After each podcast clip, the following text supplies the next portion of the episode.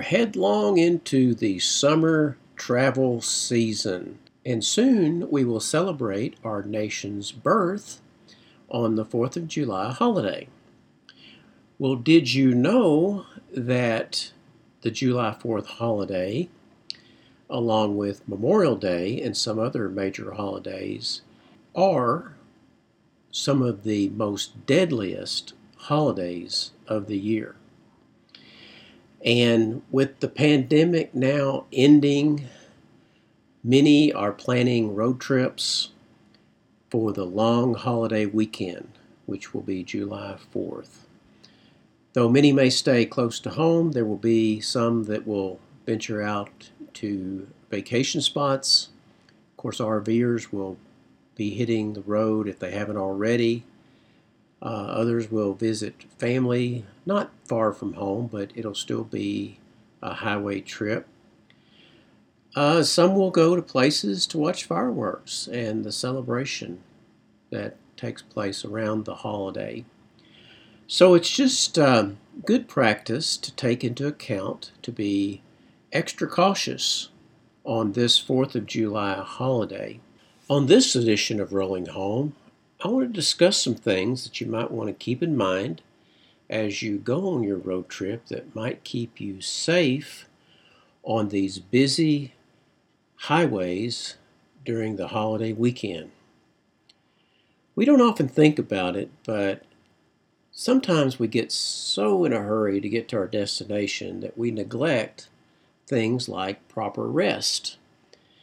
I know I'm the kind of person that I just want to get from point A to point B so I can start enjoying point C, which is vacation time, relaxation, doing the things that I want to do.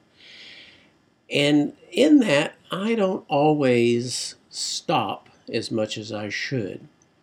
Stopping on a route is actually a really good idea, and it's not just a good idea for fatigue sake and being rested up for the long drive.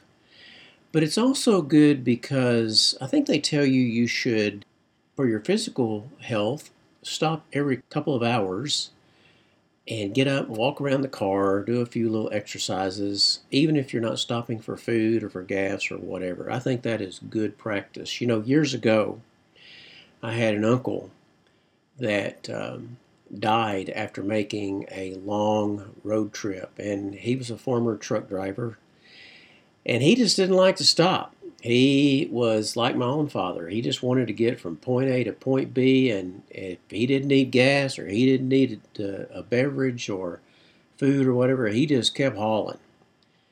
And it it's not good, particularly when you get older things don't operate quite the way they do when you're younger, and you can get blood clots, and that's what happened to him. I think he had, had a blood clot in one of his legs and ended up dying from it. So this this can be a very serious situation.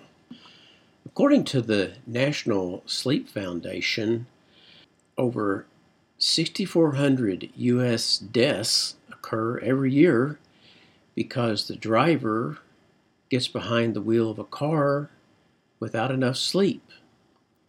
And drivers missing two to three hours of sleep within a 24 hour time frame can more than quadruple their risk of a crash.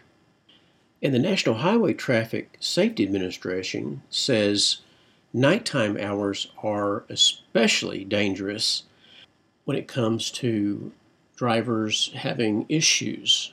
And of course, there are a number of things that can go wrong. I mean, there's, of course, limited sight distance when you're traveling at night.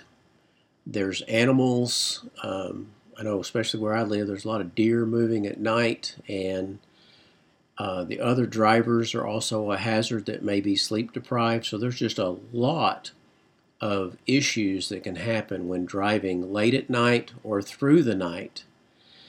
And if you have a problem, uh, like a flat or something, you may have to pull on the side of the road and change that tire, and then you're dealing with other motorists who may be not quite on top of their game, that can result in an accident in your death or their death or very, very serious injuries. During the 2019 4th of July holiday period, 198 people died of alcohol impaired accidents. Almost 80% of them took place between 6 p.m. and 6 a.m. So that is definitely not just for those that may be tired, but those that are um, partaking of alcohol. Can be an especially dangerous time. And you may have noticed, but there are more people taking road trips now because of a number of factors uh, resulting from the pandemic. About 97%, they say, of trips that were taken in 2020 were road trips. And the July 4th weekend being one of the most busiest times for all kinds of travel, including things like camping that we love to do, saw more than 40 million people hit the road. And as we know, the popularity of RVs and purchase of motorhomes is just skyrocketing, and people are renting them. There's um, folks who are renting either from commercial places or they're renting from individuals, and so there's just more and more people on the road. Of course, this was a trend long before the pandemic. Uh, I don't know if you um, remember or not, but just as recently as 20, 30 years ago, interstate systems, at least where I live and where I travel a lot, did not seem to carry the amount of traffic and vehicles and uh, semi tractor trailer rigs and things like that that they do today. So it is uh, it's a busy time.